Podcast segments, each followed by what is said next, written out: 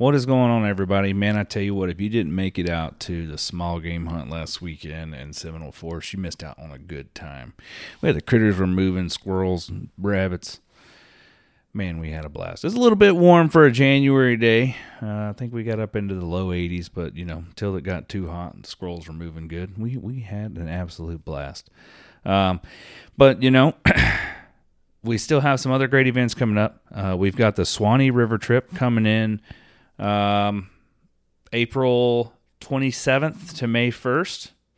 And that's an absolute blast of a time. It's $160, but that covers your breakfast and dinner every day on the trip, plus your outfitter fees. And the only thing you're paying for outside of that is if you need to rent a canoe, that's an additional fee to the outfitter, and we have to pay parking at Suwannee River State Park. And, of course, if you wanted to, come up early and get a camp spot, so on and so forth.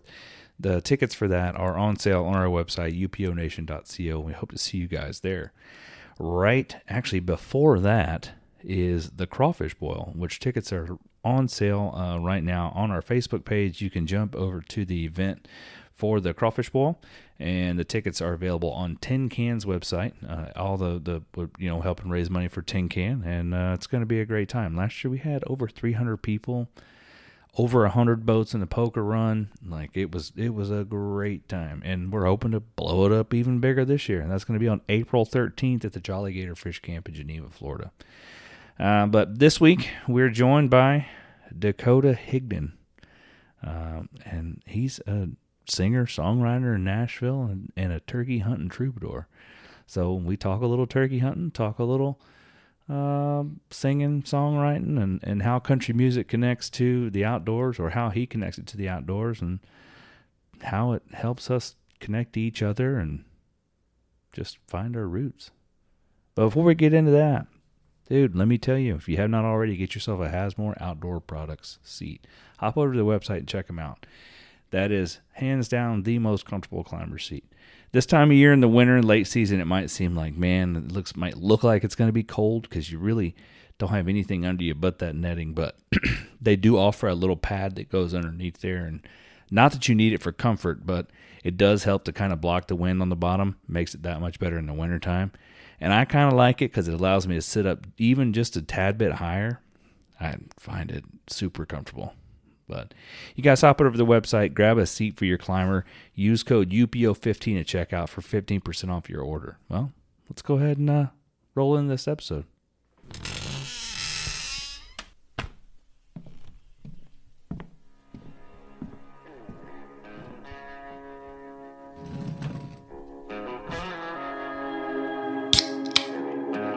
I'm your host, Will Krebs, and this is the Under Pressure Outdoors podcast.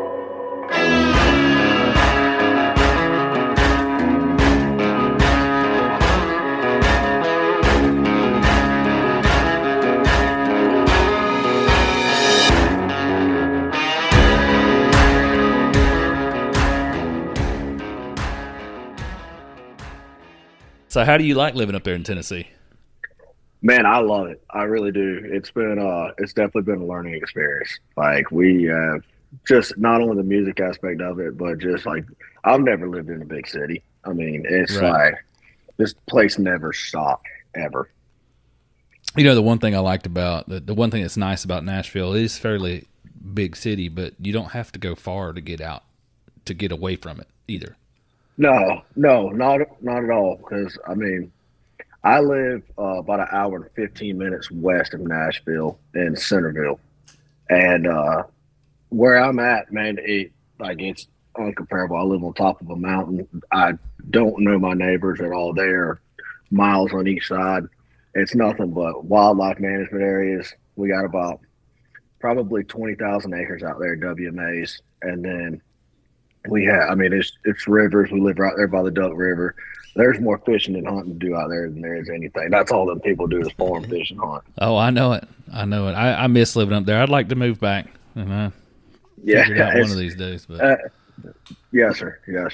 But it's not bad, man. Then, like you said, you can travel an hour or 45 minutes. Even I know guys that live a little closer, and you can travel 45 minutes and be downtown on Broadway. Right. You know. just as quick in the thick of it. Well, I mean, let me, before we get too far into all this, let me introduce who we currently have here at the table, and Lord knows who might show up in the next 15 to 20 minutes into this show. Yeah, or later. Right now, I'm your host, Will Krebs. I got Briar in here with me. Hey, y'all. I know Jordan's supposed to be reappearing in here somewhere at some point. Maybe Jim. I don't know. We'll find out here in a little bit. We'll see. And we're joined by Dakota Higdon, all the way from Nashville, Tennessee. But that's not where you're from. That's just where you're at. Nope. I'm a Jacksonville, Florida native. Growing up in Jacksonville. I'm sorry. Yeah. Well, luckily, I was about an hour outside of there, too, so it wasn't bad. I lived in the woods out there. Most people don't know where McClenny, Florida is, so nope. Jacksonville's the easy thing to tell them. I understand that. I think I've heard of it. Yeah, right here in Baker County. Now, and well, we got. I know. I mean, obviously, we're going to talk hunting, and I know you've got a really interesting story because I've heard it probably 15 times. From hunting with my brother, and we'll see. Let him tell that one, get that one going when he comes in here. But how did you get your start in the outdoors? So my father, he started me probably at 3-4 years old. We started hunting. We was in the woods from the time we could walk.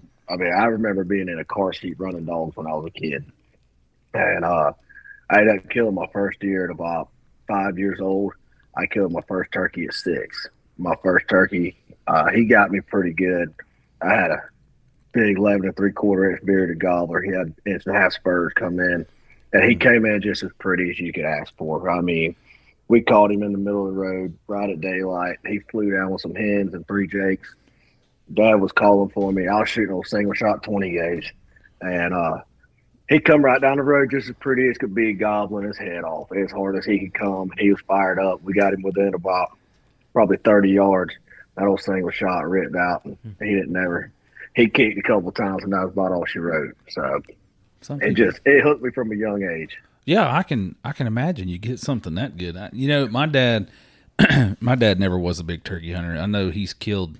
Well, the first turkey he ever killed was at the lease we had at that time in Georgia during turkey season. Saw the turkey coming down the road towards him and kind of just stepped off the road and then shot it when it got in front of him. Yeah, and I know plenty of turkeys been killed that way. I don't know, the rush of them coming in and, making the right moves on him, doing everything, and you know as well as I do, to kill a turkey, everything's got to fall into place, and you got to have a little bit of luck on your side. That's, I guess, the one thing that I'm missing out. I still have yet to kill a turkey. Really? Yeah, dude. I try every year. You got to talk to him about going out with that old boy from Quaker Boy.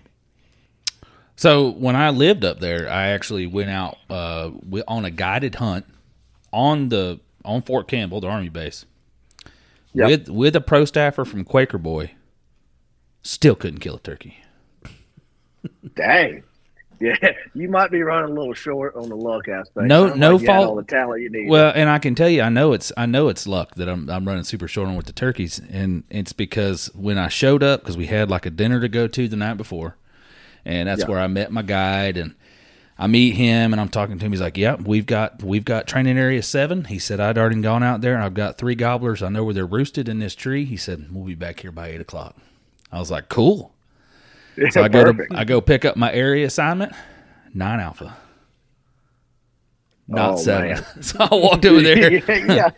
yeah. And then see, it's the luck aspect. I walked over there and said, "Hey, this says I got 9 alpha, not 7." He says, "Well, have you ever hunted 9 alpha?"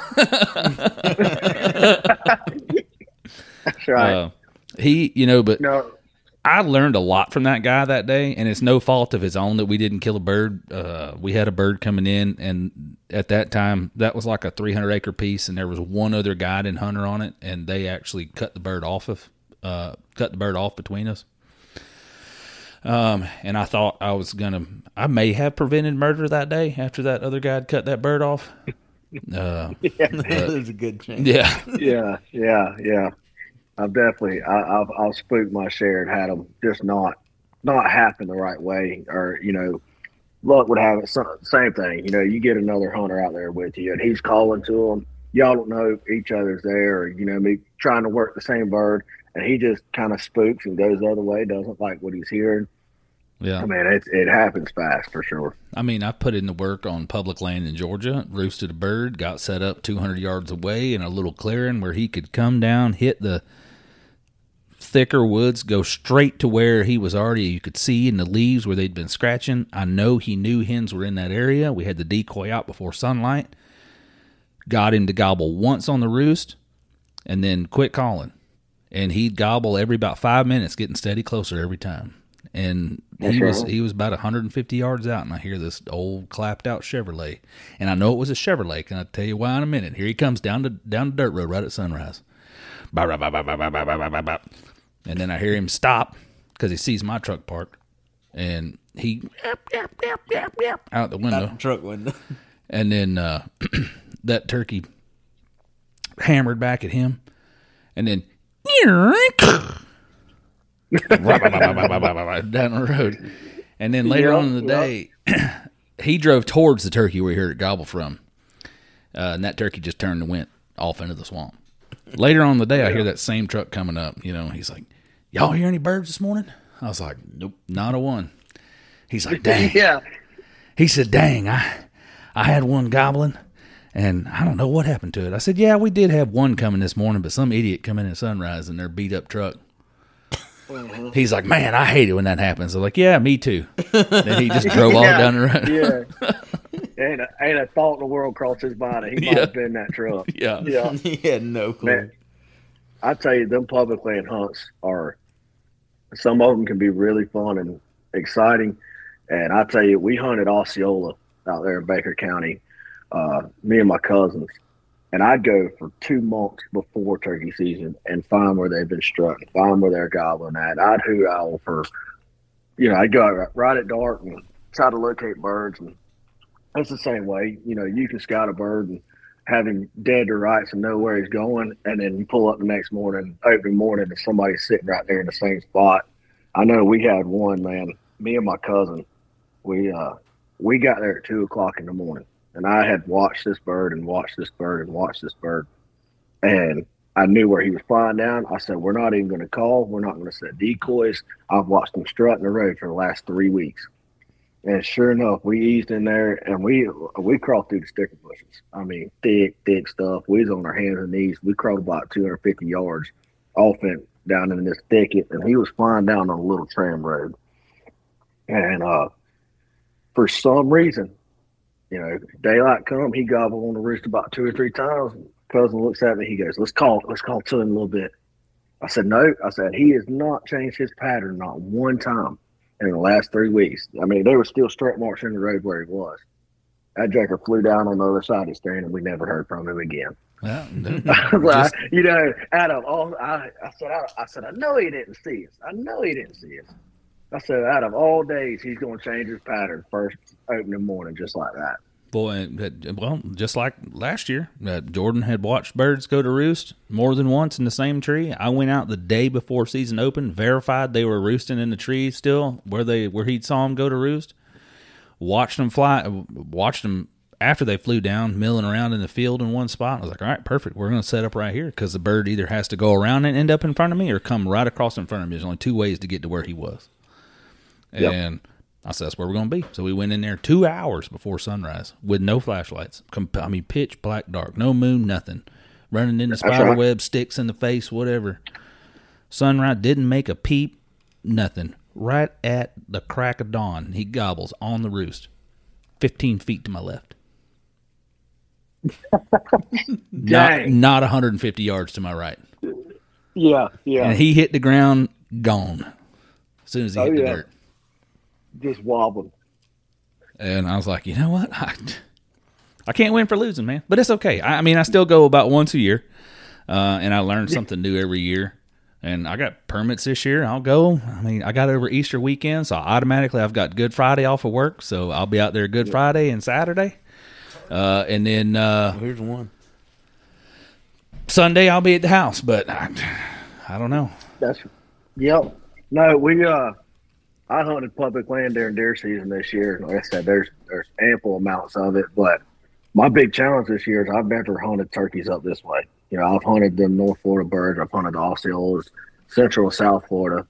And I was asking a fella up here, I said, man, I said, how these turkeys act up here? And, well, they gobble and come to you. I said, well, I know you ain't ever turkey hunted much, because that ain't always the case, you know. And you ain't hunting roads up here more than you are hunting down in the bottoms and the draws and right. up on top of the hills and stuff. And I'm like, you know, is it better to get down in the bottoms with them, or is it better to stay up on the hill? I say, you know, and it's kind of win, lose, or draw, because if he's in the bottom and you try to get down there with him, you're taking a chance of him seeing you coming in. And then if you get up top of the mountain, you're almost eye level with him if he's down in the bottom. So it's I think I'm going to approach it this year just by staying off of them, let them hit the ground, and then work them, see if I can get to them or get around them. But you got, you know, Florida, you ain't got no mountains to cover your tracks. You can't really go around them unless you go around the entire block. But we'll be able to kind of work birds around a mountain here. You know, one of the craziest things I would say coming from hunting in Florida to go to hunting in Tennessee was, for me, was I went out there opening weekend of turkey season one year, and it had yep. been warm. The turkeys were gobbling. Everything was great. Opening morning, dusting of snow on the ground. And here yeah. we are. Everybody's back in groups again. Yeah, big old flocks of turkeys. You're not getting these gobblers pulling off hens and everything else. So that throws a wrench in the mix. It does. You know, people say that Florida's weather is temperamental, and it can go from a nice, and I guess it is, it goes from a nice sunshiny day to blowing your house down in 10 minutes, and then 20 minutes later it's not nice and sunshiny again. But that's Tennessee right. will be 75 degrees today and 7 degrees tomorrow. Buddy, I'm going to tell you, Last Monday, we dropped 8 inches of snow on the ground. And Wednesday, it was -6 degrees, felt like -13 when I woke up. Ooh. I got back. I had to fly down to Florida and see some family. I got off the plane Monday. It was 13, or Sunday, it was 13 degrees. I think our high today was 60. Yeah. It's so backwards up and down. And with that January to March, you've been up here, you know, it can be 60 degrees or it can be 10 degrees. And March, it's wet all the way up through March. So it really makes it interesting. And you might get 8-10 inches of snow and the next week be in the 70s. So what kind of techniques do you like to employ hunting turkeys? I mean, everybody's got their own way to go about it. And I've heard Jim ask several times, how do you feel about cutting? I picked that up from... oh man, now his name escapes me. Local fella, just does pretty much nothing but cutting. I remember talking to him. I don't remember who it was either. Dang, that's been too long. Too many people. Godly man, I remember that. Oh my goodness, that's embarrassing. Oh. Ryan. Yeah. Fitzgerald. Ryan Fitzgerald. Yeah, he was the cutting king. Yeah, that was about a year ago. Well, that was back at the beginning of deer season, right before deer season opened. So it's been back in September. But what techniques do you like to employ getting turkeys? Or I guess have you employed in the past? Things could very well change for you there. Yeah, no, things could definitely change this year. I've always been real soft. Anything soft, like a small yelp, you know, if you do your homework right and everything goes into place, you know, I do like to hunt over decoys. Just either a hen, a bedding hen, and a small jake. If I know I got a real big gobbler in the area, I want to set up, and I like to stay put. I don't want to move a whole lot until I have to. If I'm gonna hunt a big mature tom, I'm setting up a small jake and a hen that he thinks he can come in and take away from her, and just giving that hen that kind of sound that she's just kind of hanging out, and he's got her in the same spot, and he's going to monitor that hen. So when that gobbler actually sees him, he's going to go, hey, you know, I can either get her to come to me or I can go to her and take her away and run the jake off. Just soft yelps, man. That's always worked for me, just kind of a bread and butter, nothing fancy. I know guys that'll get out there and spit, sputter, and purr, and clack, and, you know, fan on the ground and make a bunch of noise. And they're not used to that in my idea. They're used to the woods being calm and quiet. and it just being them out there. When you start adding too many variables, you're putting yourself in a hard spot, because now you got to keep that up. You got to keep that mentality, and he's already on edge. I mean, any animal you hunt, I don't know what it is. Them dredgers know when hunting season turns on, because they go from being calm and average every day and head on a swivel, and they're kind of getting away from their normalities. So I put the least amount of pressure I can on them. Let them do what they're. There's certain times where I will get up and move and go, but a lot of times I try to stay put, because he's going to eventually come back to his spot. You know, if you got him dialed in and he's been running the same place, he's going to come back to that spot because that's his area. And I've waited 5-6 hours for a bird to come back, and only call once every 30, 45 minutes, sometimes an hour. And it's tedious and it's long, but it's work for me. Just staying still and being quiet, because he's going to work around. And then obviously anytime you see a hen come by, you're on edge, and you kind of sit back and go, all right, you know, cock your pistol, it's fixing to happen. Even down to calls, man, I got guys that pull out 15 mouth calls, and they got this and a box call, 15s, and I'm like, man, simplify it, make it easy. Don't get overreactive. Don't get all bent out of shape. Let that turkey do what he's supposed to do, and let him come to you. That's what you're doing your homework for a month and a half, 2-3 weeks outside of the season. You kind of got that bird dialed in. You don't want to finicky him up and give him a reason not to come to you. Now, I got a question for you. And I know, like in Florida and Georgia, I'm not sure about Alabama, but if I remember correctly, in Tennessee, they let you take the plug out. I haven't done my homework on that. Not yet. We still got about, we open up in April. Yeah. So I still got a little bit of time before I've always hunted with the plug in. If I need more than one, I'm already out of shape, not doing the right things. You know, because obviously I want to take one shot. And knock better man down. Than me. Yeah. Now, don't get me wrong. When that story with me and Jordan comes up, you know, I had a loaded gun, boy, and I was fixing to use every shell in it.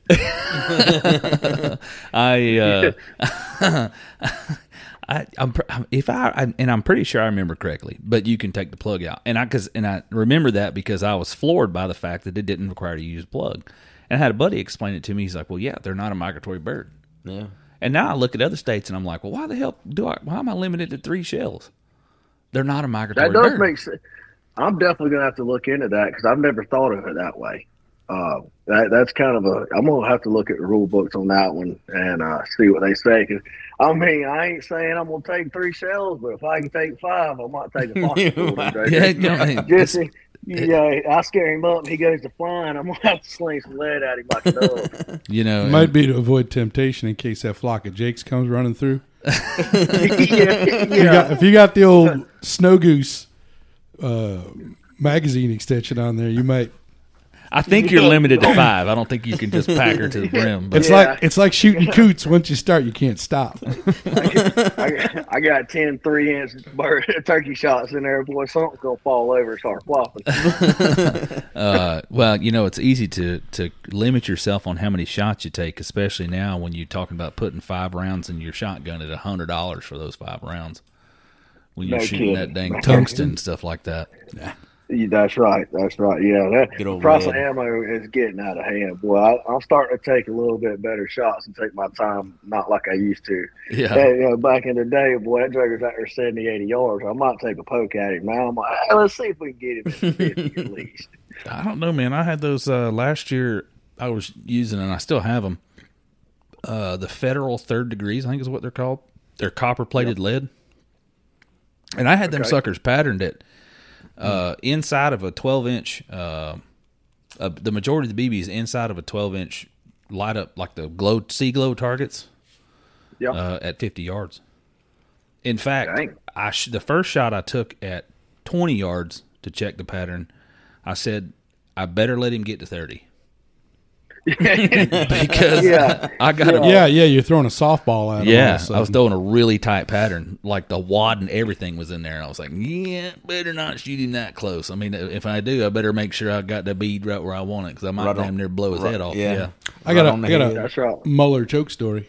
I was out hunting, passing birds, and I had a ringer come down the side of the lake. I saw him coming, and he flew right over me at probably no higher than the ceiling in the podcast studio here. And Briar's seen the picture of it. I'm pretty sure that joker caught the wad cleaning the bill. Oh. Split his whole head right in half. Like, headless. How about the twofer that one time? Tight pattern. How about the twofer on the Whistlers that one morning? Oh, yeah. That's right. We had Whistlers flying over. One shot, two Whistlers. Two of them dropped. Yeah. One dang. Jimmy Muller can hold a pattern. Yeah, I've heard great things about the Mullers. I have several stories about them knocking two over at once for sure. After seeing Jim shoot him in his shotgun, I need to get some of them. Yeah.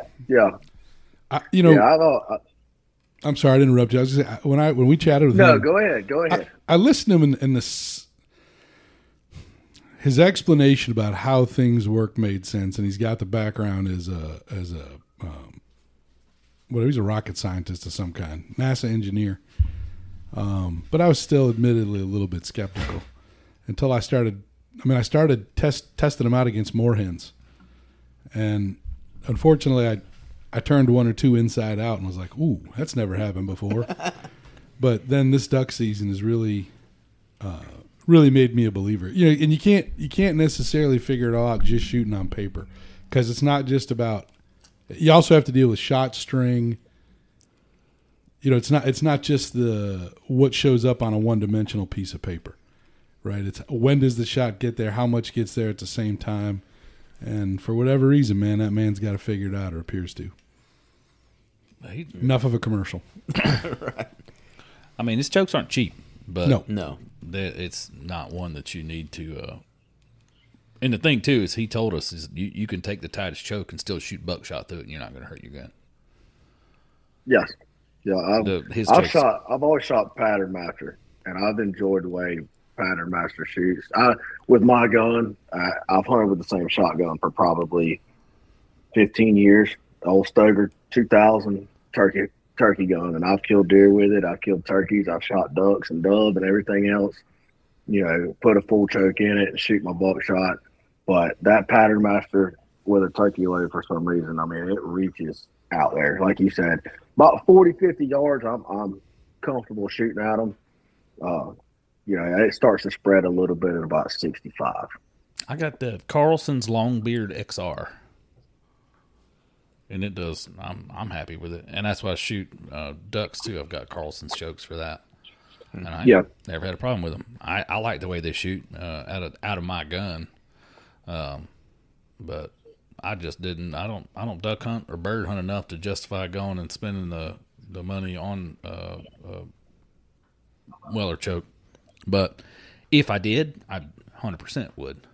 Or if I shot trap or skeet, because I do believe having that quality choke is going to give you a definitive edge. Mm-hmm. Oh, 100%. I think it gives you a vote of confidence, too. Right. You got that choke in there, and you're like, hey, I know my gun. If I do my job right, my gun's going to perform the right way.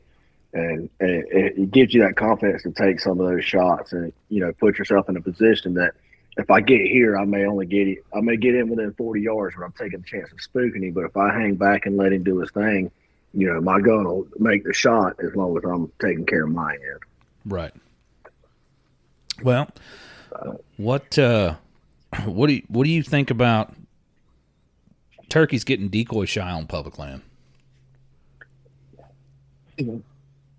Man, like I said, I hunted a lot of Osceola up in Baker, and I've seen both sides of it. I think if you have a good decoy, that you've dusted and got it to look like a true turkey. You know, you pull that thing out of the box and blow it up, stand at the middle of the road, he's probably going the other way. What do you mean by dusted? You get him out there. So a lot of times when I pull my decoys out, I'll take them and I'll roll them in the dirt. You know, you'll see the turkeys fan and throw dirt on themselves and look like they've been in the woods. You pull one out and that jerker's still shiny, still looks brand new. I think it kind of throws them a little bit, especially if you're hunting on an overcast day and that bird's not supposed to shine. He's almost supposed to blend in and be a darker color. Then he's going to get finicky with it. I mean, I'll take mine. I'll rub mud and everything else on them just to try to make them look weathered, make them look like they're supposed to look. But getting out on public land, man, it's really hit or miss. It's kind of one of those things where you can put too much out. I mean, I've hunted with just a hen, just trying to get his attention and get him to come to me. Or like I said, you can throw that Jake out there or another Tom decoy, and he gets like where he wants to fight. I think it becomes a lot of what mood that bird's in. I mean, because I've hunted the same bird all season and never got him, and I've hunted one bird and had another one come in opening morning that I didn't know was there. And they do see them decoys. Like I said, I don't do a whole lot of talking. I kind of let them work themselves and try to get in between them. You know, if I see a flock of hens that are out by themselves, and I know that gobbler's going to be somewhere around them, he's coming to them at some point in time. It's really, I don't know, man, turkey hunting is so baffling and humbling sometimes. It really can, it'll get inside your head and make you think, and you start wanting to do too much. Sometimes too much is going to hurt you. And then sometimes not enough, you know, you think back and you're like, man, and maybe if I had a decoy out there, he would have come on and committed to coming in. It really goes both ways, bud. I mean, it's crazy. I personally will hunt with them, but when I get to, you know, first thing in the morning, if I want them to see something, I'll have two decoys out. But even some of the middays, if I got to get up and make a move, I'll take them decoys and throw them in the bushes, and then I'm just on foot trying to cut them off or trying to get around them, get ahead of them if I think they're going to a certain field or going to a certain patch of pines or a bottom. I think kind of that by midday, you ain't hunting with decoys no more. You're getting away from them, and you're trying to cut that bird and stay ahead of him, and that's when you really don't do a lot of talking. You want to just kind of watch them and watch how they're working, see where they're going. Now, are you hunting public land this year up there, or you got a piece of permission land, or you got enough property you live on? No, well, I'll be hunting public land this year. I got 850 acres right down the road from the house. That is MTSU property. And then we have about 6,000 acres up the road. It's Beaver Dam management area. That MTSU property, it's not a lot of land, but from what I've been told, it don't get hunted real hard. But there's one set of power lines that runs through it, but the sage is probably head high. Yeah, it's going to be really, really tough, and you can't hunt the roads. Obviously, we're not hunting roads on public land, but it does have some big bottoms. It has some open areas. I found a couple of hillsides where it drops down almost 100, 150 foot. And it's on a steady decline, that them turkeys will walk the top of that looking down in them bottoms. So if you can catch them up on top of the hill, I found some open spots. That Beaver Dam property is probably going to be my bread and butter. I'm going to use that opening morning. They got a bunch of short saplings and big heads out there that are cut all the way around where they went in and cut the trees, and probably 2-3 foot high saplings that I know the birds are going to use to get across when they fly down, get across the roads and go into bigger patches of pines. I'm gonna try to hunt the bottoms this year, man. It's that public land and getting down in the bottoms, and the turkeys are trying to hide away from everything. Some of them thick, brushed up bottoms are probably going to be a little bit of where I'm going. Do you do any deer hunting up there this year? I did, man, and I had a terrible season. I had an absolutely horrible season. I hunted those same properties. And I tell you, opening morning of rifle season up here, I hunted both seasons and seen some does. And it's crazy. Like, you talk about the choke thing. We can, in Hickman County where I'm at, you can kill 3 does a day from opening morning to the end of the season. You can kill $2 a year, but you can kill 3 does a day. And I tell you, opening morning of rifle season, you couldn't go 150 yards down the road without a trail surrounding that entire property. I mean, I was sitting in the stand I had a climber up, and during peak of rut, right during we hit it about the first week of gun season. Peak of rut, I had two guys come in with me with about 4 head of hound dogs running squirrels, and walk right up underneath my tree stand. And I'm like, you got to be kidding me, man. But that's, you know, that's part of hunting for the plan. You can't tell them when their season starts either. Yeah. And they're going to hunt where they've been hunting. Yeah, I seen a couple little bucks. I seen one little 8-point, and there's a big farm that surrounds all this property that I've talked to the owner of it. Well, I told him, I said, I'll come out here and cut hay with you if you let me hunt that property. And I ain't got in with him yet, but I'm still working on it. Yeah, we've been trying. I think they got about 27,000 acres on the peninsula. And he showed me some pictures of some bucks they've killed out there, man. He's got one, I think, that went 210, probably 210, 215 that he's got hanging on his wall. I mean, there's some monsters around here, but they don't say that. It was rough, dude. I mean, no big deal in Tennessee. Yeah. I think they all went extinct or they went out west or something, because I didn't see too many this year. Oh man, I got some public land I'll tell you about once we get off here before we let you go. It wouldn't be super close to you where you're at, but it ain't really far either. Listen, I'll drive and do some hunting now. I ain't even scared of that. But I enjoyed the shit out of it. But let's get one more last turkey story in here now that Jordan's finally come in and sat down before we switch gears. This is a good one too. Yeah. So. This all started because I had a night class at Lake Sumter, and it was me and one other, what everybody else in there probably would have called a redneck. Yeah. And some very estranged folks. And we stepped out for break one night, and he says, "Hey, you hunt around here?"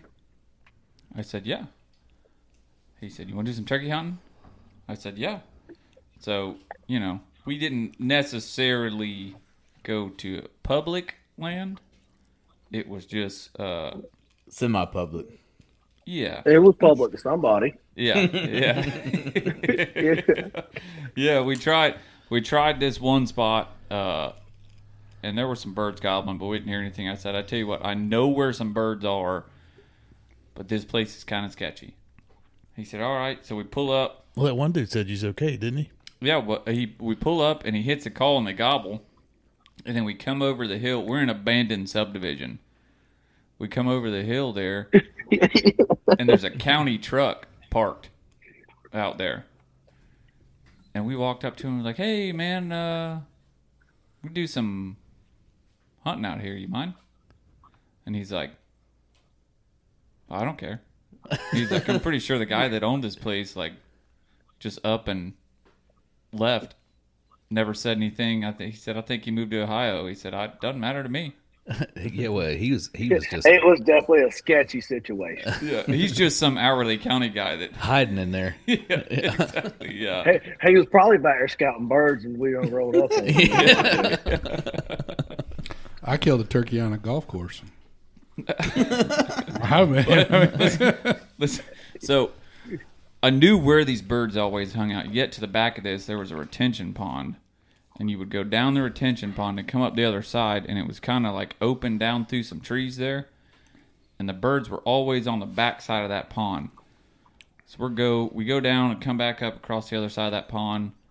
And I think you even peeked up to see if the birds were there, didn't you? Yep, that's right. I got out. No. We come over top of that hill, and they were standing down in the bottom of that pond. Oh yeah, that's. And we couldn't get out of the truck, and I was on the passenger side, away from the birds, and we're debating on how we're gonna attack this for sure. And we were sitting in the front seat of the truck, and I said, "Man, what if I just kind of slide out the passenger door and crawl down the side of this bank to where I can get to them?" And I'm pretty sure I called you on the phone as I was crawling. Mm-hmm. I'm like, "Hey, tell me where they're at. Tell me where they're at." And he's like, they're going up the side of the hill right there. I'm like, "Oh, crap." Because once they got up on top of that hill, they was eye level with me. I'm like, "Crap." So I eased on down. There was a road, and it crossed right there. And then there was one that went straight off and kind of went down. And I got into my ear on the phone, and I'm crawling with a shotgun and a turkey vest on. And I'm like, man, someone, he said, they're going up the hill. So I'm army crawling on down this thing. He said, the bird's standing right there in the middle of the road. And no longer than that thing, he gobbled and it rung my ears. I mean, I couldn't have been 25 yards from him. I couldn't see him, just could not see him. I'm going, where's he at? I can hear him. He's right here. He said, he's right there in the middle of the road. And I look up, and turkey's looking at me. I went, oh, crap, boom, and just shot him. And he went to flopping, and I don't remember that county man sitting back there. So he heard us ring off the shotgun. I'm like, the cops are on the way for sure. Like, we're going to jail. We're definitely old turkey's kicking. I think I got called up on my arm because I didn't. Yeah, he cut you when you went there. Yeah. Yeah, that's right. He cut my arm all up, and I was playing baseball at the time, so I'd explain that to the head coach. That was always pretty cool. He's like, well, I used to like you got to fight with a razor blade. I said, well, kind of did. But, yeah, we no, I grabbed that joker and threw him in the back of the truck, and he's still flopping in the bed of the truck. I'm like, let's go. I picked up an old shotgun shell when I ran off. I said, we ain't leaving no evidence we was here. I think that bird ended up having, what, like an 11-inch beard on it? Yep, he had about 11-inch beard. I think he had about 1-inch spurs on him. Turned out that was actually my first Osceola bird. Yeah, I'm pretty sure the bottom of that pond there was a cul-de-sac down there where they had already paved the road and had curbs on it. They just never built it. Yeah. They was all strutting in the middle of the cul-de-sac. And I'm like, this definitely is not legal, but yeah, I'm ready to kill a turkey. Yeah. Hey, the birds were there. Hey, they were that. You didn't lie. You put me right on them, bud. I mean, we drove right up to them like they was in a pen. He said, well, I guess get out and go try to kill one. I said, well, you stay in the trunk. You open their door. They definitely take it off. I said, well, maybe I can slide out this pasture side door. That was one of the most interesting hunts I've ever been on, boy. We had us a ball that day. I tell that story all the time. Like, dude, no sooner than that turkey hit the bed of the truck, that truck was in drive and – it was probably in drive before the turkey ever hit the bed of it. I'm pretty sure you were on the brakes waiting on me because I come running back across the road and I got the turkey one hand, a shotgun another. And I'm like, oh, we got to go, boys. We got to go. Yeah. That was one of them jump the fence moments for sure. Yeah. I tell that story quite a bit. I have guys that ask me about turkey hunting. You know, being up here, being with the music stuff. You know, you get guys, well, you hunt. Yeah, I hunt. You know, do this. And you get to telling stories. They're like, I want to go turkey hunting. A lot of them don't turkey hunt up here. It's just not that I've met. And they either go to Texas or, you know, these musicians, they get to go everywhere. They're like, yeah, I tell them that story. And they're like, you really did that? I'm like, listen, we did some shady stuff in Florida to kill some birds. Yeah. I mean, y'all don't know. You get young and dumb. You don't ever worry about how much a ticket costs or what kind of trouble you're going to get into until you get a little older. Then you're like, you know, maybe that's not worth it. Yeah. Tickets and turkey shots, real expensive. Yeah. Yeah. No, definitely now I would think twice about doing something like that, especially after passing the county man. Not knowing if he just made a phone call to the local game board and going, hey, y'all want to you want to come check these boys? Hell, I don't know that I even had a license then. Oh, Lord. Yeah. Listen, buddy, we was in college, like you said, and it's a possibility we didn't. Because, hey, we was going to get in trouble either way. Might as well go all the way and not spend the extra $100. Yeah. You know. You spend the money just for them to take it anyways? Yeah. Like, I tell them now, I'm like, y'all catch me. Like, just don't take the bird. Write me the ticket. At least let them keep my bird. Oh, best part about, you know, and I don't know why, but you still get, even when you got your license and you know you did everything right and everything, every time you walk around the corner and see the game board and you feel like you did something wrong. Yeah. Hey, bud, I still cut trail. I don't care. I'm gone. Ain't nothing me and that man got to talk about. I can promise you that. Yeah, last time I ran into the game board and there wasn't no avoiding him, he was on the one spot we could get in and out of where we were hunting, and that was it. And that's where the boat was parked. Yeah, I don't know who you think I am, but I'm not him. Oh, yeah. He says, I'm talking to him. He's like, have I? He said, have I talked to you before? I said, I don't know who you think I am, but I ain't him. Hey, I'll tell you a story, man. I bought a boat probably 4 years ago. We was out there on Black Creek. And coming through a wake home right there in Middleburg. And I was doing my due jumps. We wasn't catching no wake. All of a sudden, he, whoop, come on over here, boys. It was me and my cousin, Junior Higdon, and we got over there. I said, man, we weren't throwing no weight. He said, I know. He said, but I know who you are too. I said, oh, crap. Oh, no. He said, how was your hunting season? I said, well, it went pretty good. I said, we killed a couple of deer. I think it was right there coming on turkey season. He said, you want them Higdon boys, ain't you? I said, yes, sir. He said, I know your daddy and all your uncles and your cousins. I said, well, if you know us, that probably ain't a good thing. Was he in a good way or a bad way? Yeah. He checked my boat, thought I had a rifle with me or a shotgun with me because I was going turkey hunting somewhere on the creek. Oh, man. I said, man, I'll jump a fence, but I ain't shooting one out of the boat. Well, you know, you didn't. I mean, I guess you did kind of go to Nashville for work, but not to work in construction and build bridges. I came up here chasing music, boy. And it's crazy. I've been up here since August 1st, 2022. And, you know, I tell you what, music is not a profitable job unless you make it big. So you got to pay the bills. And I enjoy building bridges. I enjoy the guys I work with. Actually, my superintendent is from Callahan, Florida, which is only about 30 minutes from where I'm from. But we're definitely doing the music thing. We working with Brian Martin right now, which is a pretty significant name around. He just played the Opry not long ago. We got some stuff coming out this year that is going to be pretty significant. It could be a little bit life-altering. We have working with some guys like Kelly Daniels and Brandon Bing. They're all associated with Co-Wetzel and them. Got to meet him this year. He was, or last year. He was a stand-up dude. He's wild as a banshee, but he's a stand-up dude. I got to meet the old duck man. Got to meet Riley a couple times. He's a pretty cool dude, man. Actually, a buddy of mine that we just finished writing a song a couple weeks ago, he wrote When She Comes Home Tonight from Riley Green. And we're working, man. It's the music thing is fun. It's definitely enjoyable. We're playing a lot this year. I'm actually trying to work on some stuff to come down to Florida. We're going to play some shows down there, and then going to Maryland this year. So we're busy, man. It's nice because I don't do a whole lot of the performance side. We play the writers' rounds up here, and we enjoy it. But I do a lot of writing with different guys, and man, we got some stuff coming up this year that. We're going to get it demoed out and probably cut about 4 or 5 of them, and I believe they're going to take off pretty good. So do you get inspiration from time in the woods when you're writing songs? Oh, 100%. 100%, man. I several songs I've written have been sitting in the woods either deer hunting, and you know as well as I do, if you're in the woods, you got time to sit and think and reflect and, get right with yourself and kind of calm down. And I've written several songs in the woods. You sit there and think about some of your life decisions. You think about some of the things that you've done, some of the things you wish you would have done, some of the things that you want to do, aspirations and other things of that nature.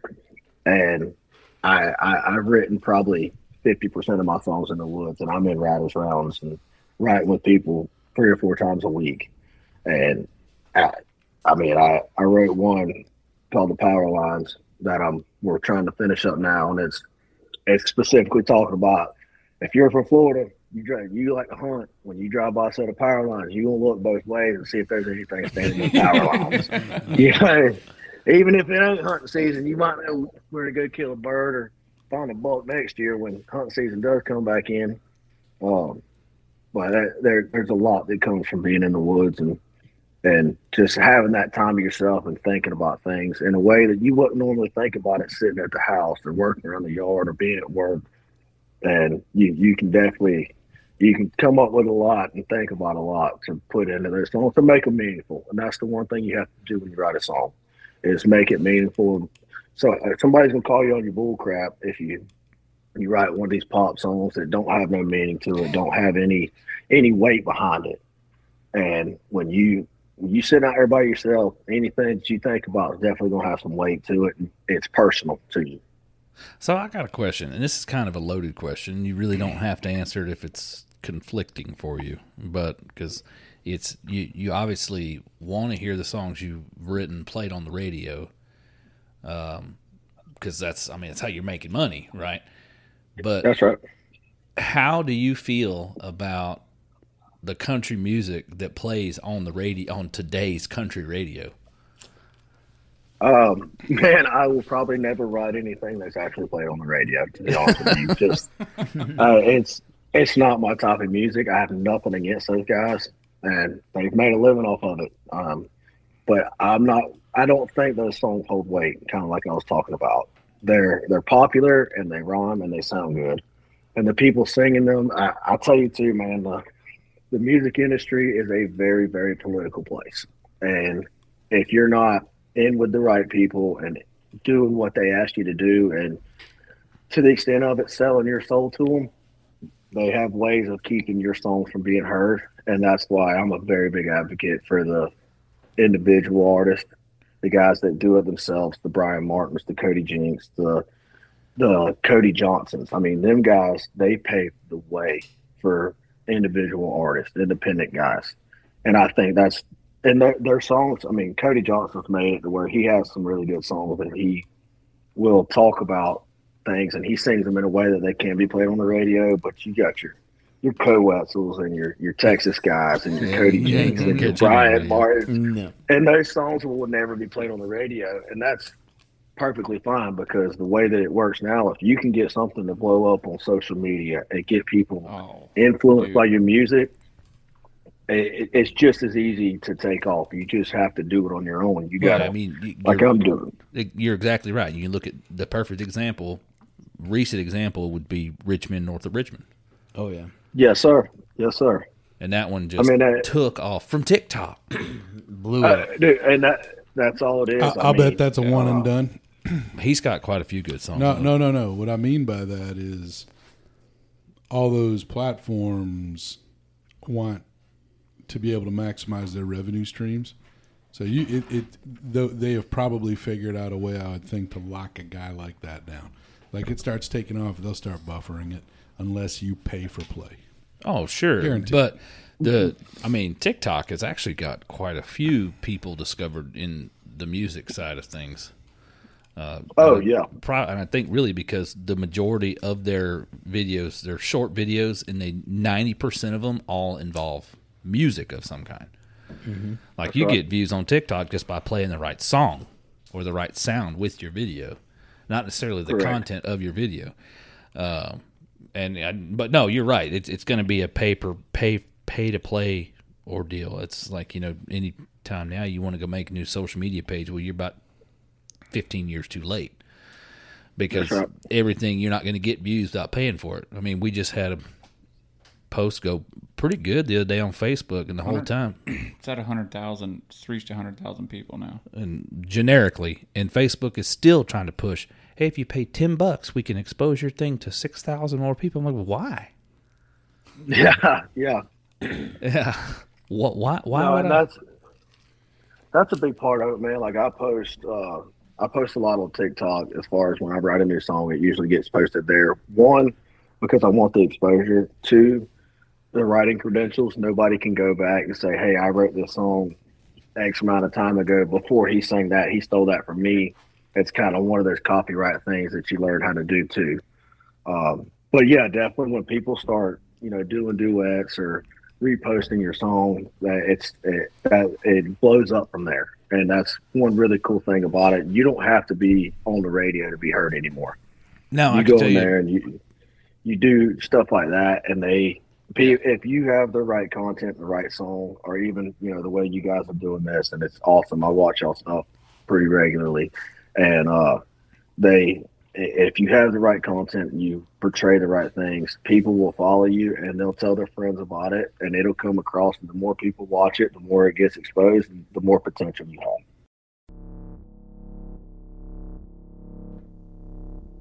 The Under Pressure Outdoors podcast is brought to you in part by Hang Free. With a mission to provide top-quality products for the best possible price, Hang Free believes that the saddle hunting experience is worth more than money. They create both tried and true products, as well as debut new items to the saddle hunting community, creating a community of saddle hunters that don't have to break the bank to participate in a hobby that they love. Do yourself a favor and join the Hang Free family this hunting season. They truly have everything you need. Don't forget to use offer code UPO10 at checkout for 10% off your order at hangfree.co.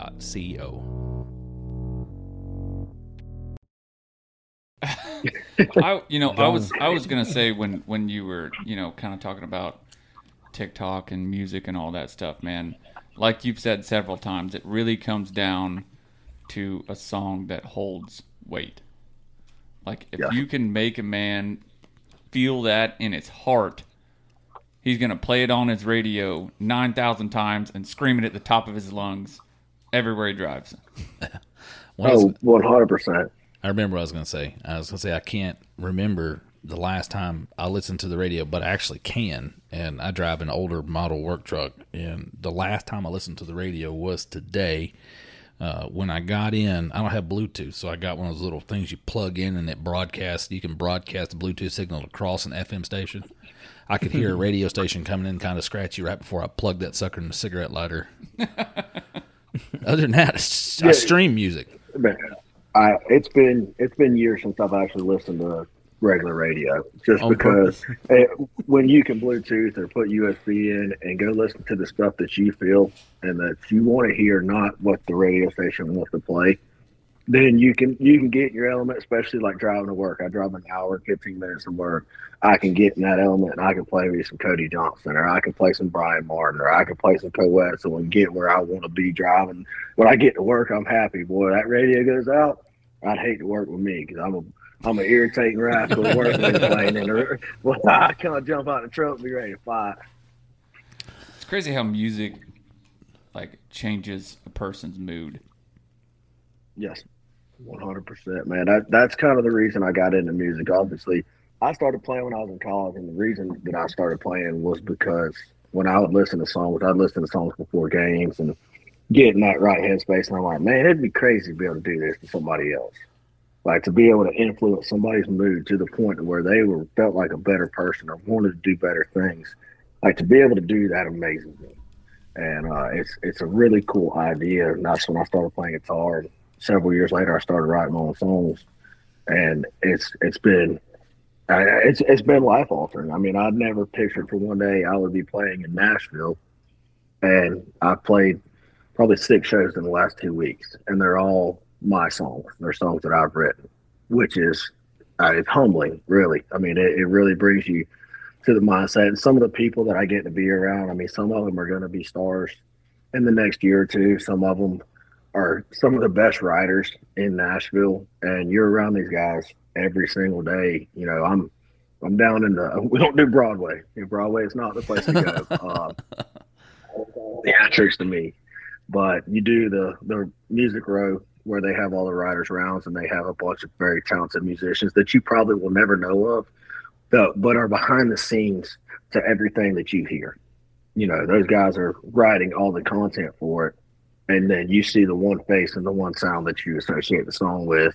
But in the back of my mind, if you hear that, whether I'm singing it or not, it's still just as good of a mood, just as good of a feeling to know that, hey, I had a part in writing that song.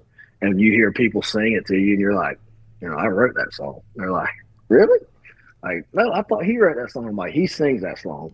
I helped write that song. Yeah, right. So it's cool. When you say help write a song, are you like, somebody's got this idea for it and then gets a couple words out, and is it like, hey, that says this, but I think it would sound better if it said this?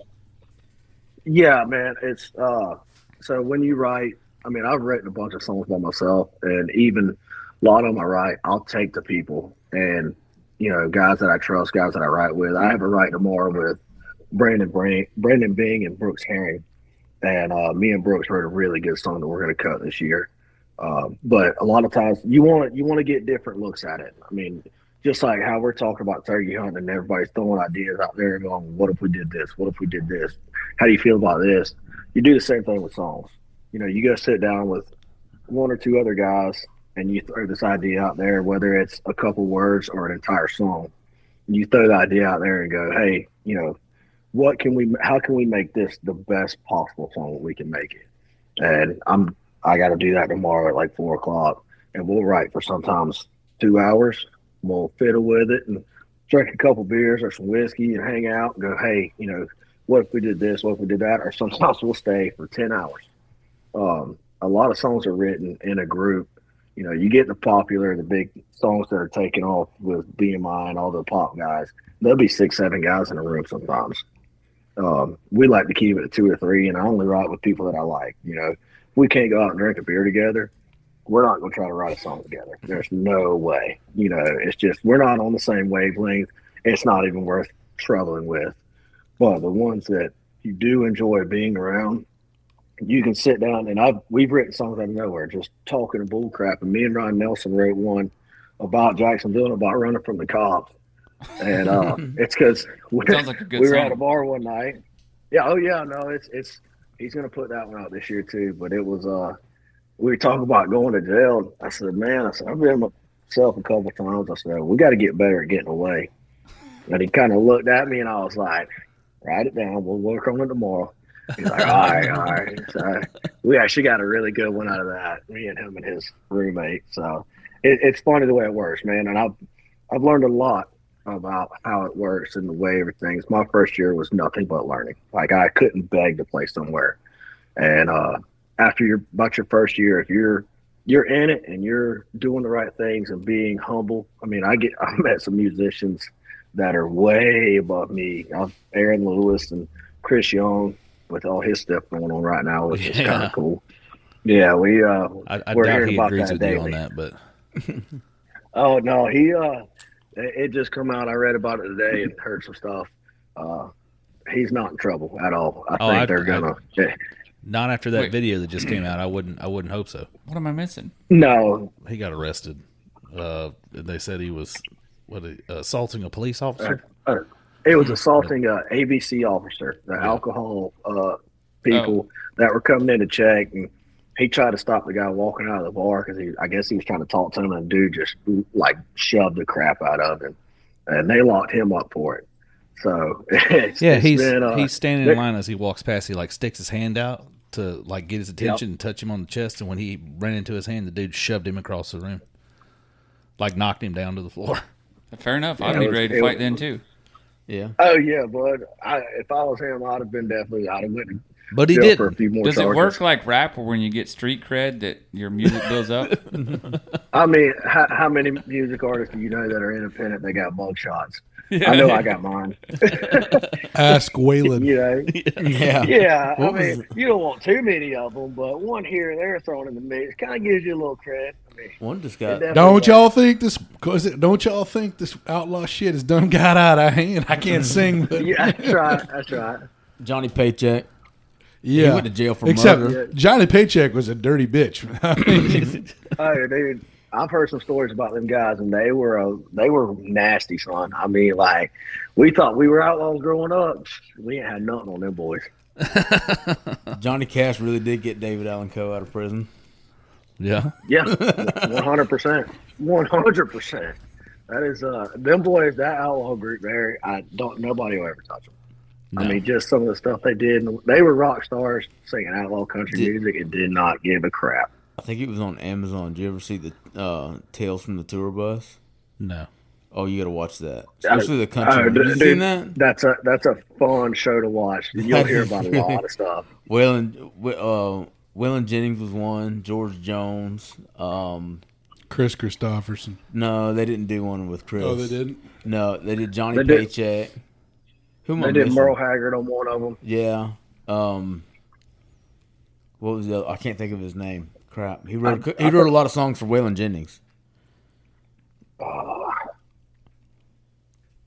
I'm drawing a blank on that one. I can't think of his name. But them boys are rowdy. My favorite one is the one about George Jones. Oh, that's a good one. That joker didn't care about nothing. Nothing but that liquor bottle. Yeah, boy. If they was liquor involved, he was in. That's it. Yeah. Talk about writing about a life you live, though. I mean, one way to get inspiration, I guess. Why do you drink? Yeah. I don't know that there's plenty of them that have missed shows because they're drunk or high or whatever else and passed out. Or or it was hunting season. But I was going to bring up Hank.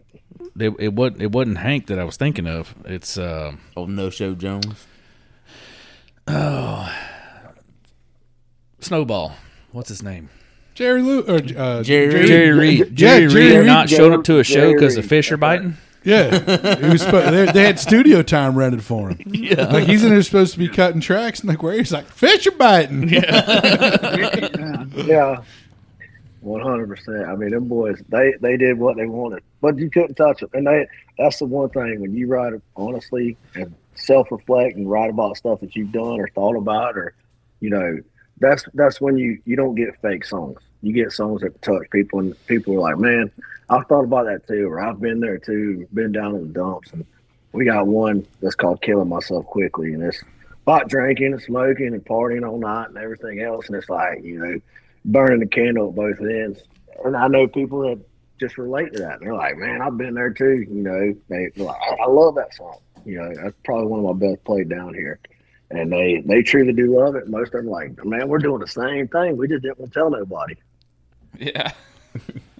I mean, how you looking on time for work? We're not making you late, are we? I am fixing to have to get out of here, fellas. Well, let me before we let you jump off here, where can people find your music right now?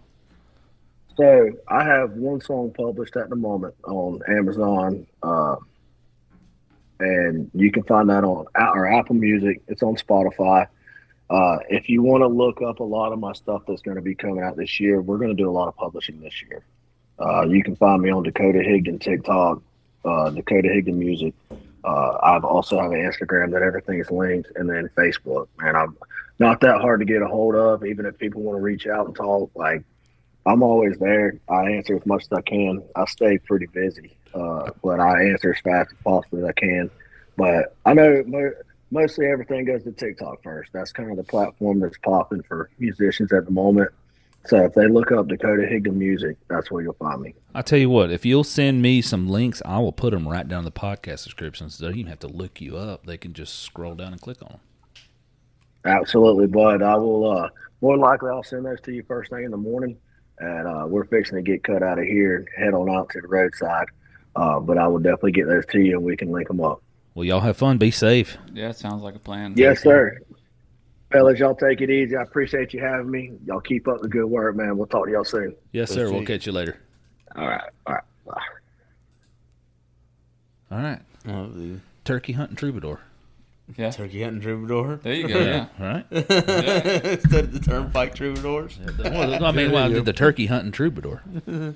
Don't y'all think this outlaw shit is done, got out of hand. All right, I better shut this off before Jim gets to singing too much.